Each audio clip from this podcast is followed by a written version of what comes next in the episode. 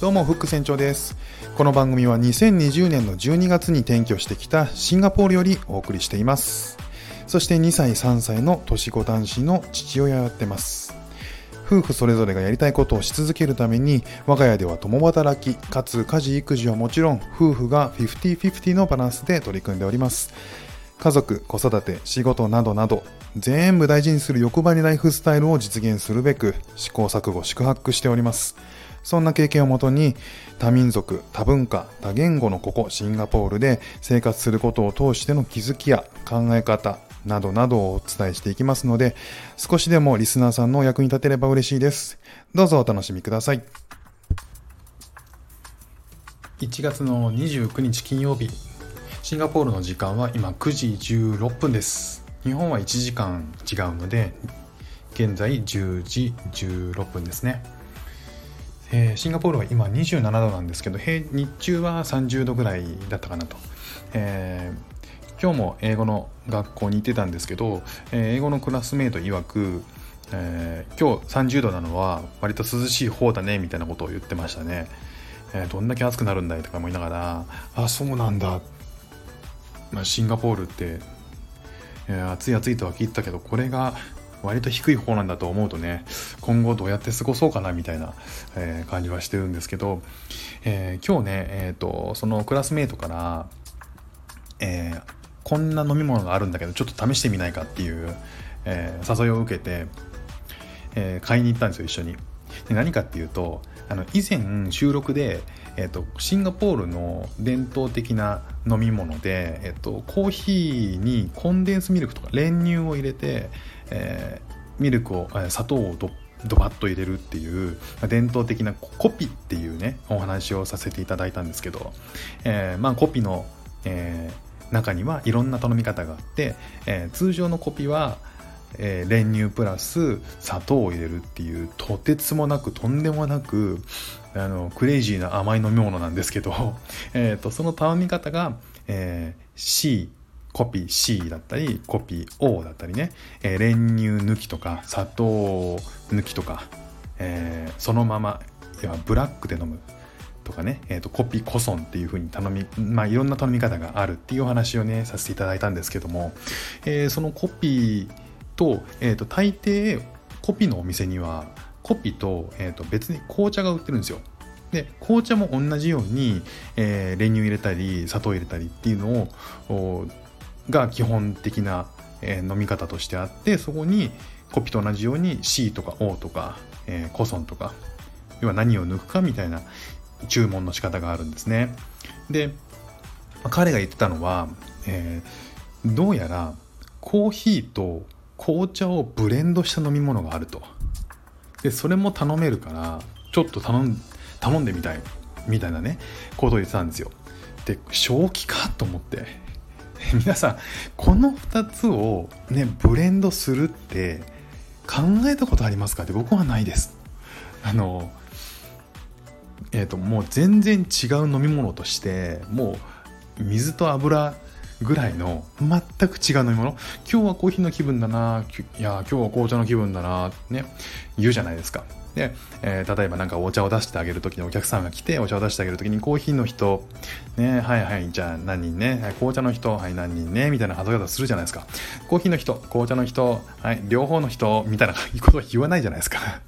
だからもうふたつが、えー、混ざるなんてことはもう全然考えたこともなかったんですけど、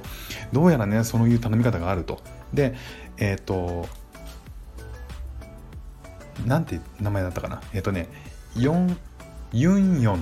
って言うんですよね、その頼み方、えっとコピーじゃなくてユンヨンって言うんですね。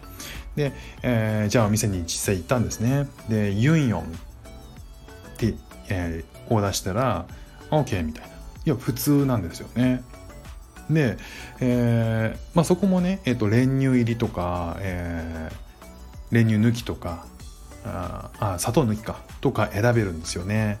で、えー、と僕はね砂糖抜きにしたんですよ。えー、その直前にコピーの、えー、ちょっと甘めのやつを飲んでたってこともあって、ちょっと砂糖抜きがいいなと思って砂糖抜きにしたんですね。で実際に、えー、とそれ飲んでみたら、これがね意外といけちゃう超新発見でした。意外といけるんですよ。なんかベースとしては紅茶がちょっと強いかなって気はするんだけど、それはおそらくまあブレンドの仕方なのかな。あのその友人の、えー、やつはコンデンスミルク入りだったんですけど、コンデンスミルク入り飲んだらえーとね美味しかった。でさ、えーと甘さ抜いたやつよりもむしろコンデンス入りの方が美味しかったかな。いやこれはね結構衝撃でしたね。でなんかその、えー、あ隣の、えーとクラスメートがマレーシアでマレーシアの、えー、人にねちょっと話を聞いたら、これな知ってるって言ったら、あ全然知ってるよと、なんかユンヨンでしょって言って、あ知ってんだ、いや結構ねあのあっちこっちで有名なだから飲めるよって言ってたんですよね。でこれね調べてみると、今ネットで調べてみたんですけど、どうやらえっと香港の方でもともと有名だな飲み物だったらしいんですよね。有名というか今でも有名で、えー、香港生まれの飲み物らしいんですね。でじゅうきゅうせいきに香港で生まれて、えー、ユンヨン茶という飲み方であってということで、えっとコーヒーと紅茶とミルクとガムシロップみたいなこう甘いものを混ぜた飲み物だと。なるほどねっていう、あ一般的だったんだなっていうのを後で知ったんですよね。で、えー、このユンヨンって漢字で書くんですけど、えっとおしどり夫婦っていう意味らしいんですよね。まあなんとも素敵な名前だなとまあ一説によると、えー、奴隷的に扱われた中国人労働者が栄養補給のために飲み出したのが始まりだと言われているらしいですね。へー。でそれが今や香港の喫茶文化を代表するらしくて、代表する飲み物らしくてね。皆さん実はご存知でした？これ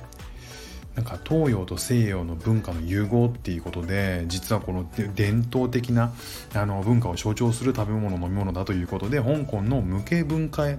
罪にも実は登録されていたと。僕が単純に知識不足、不足だったのかな。なんだろう、あのいろんな意味でねカルチャーショックを受けました。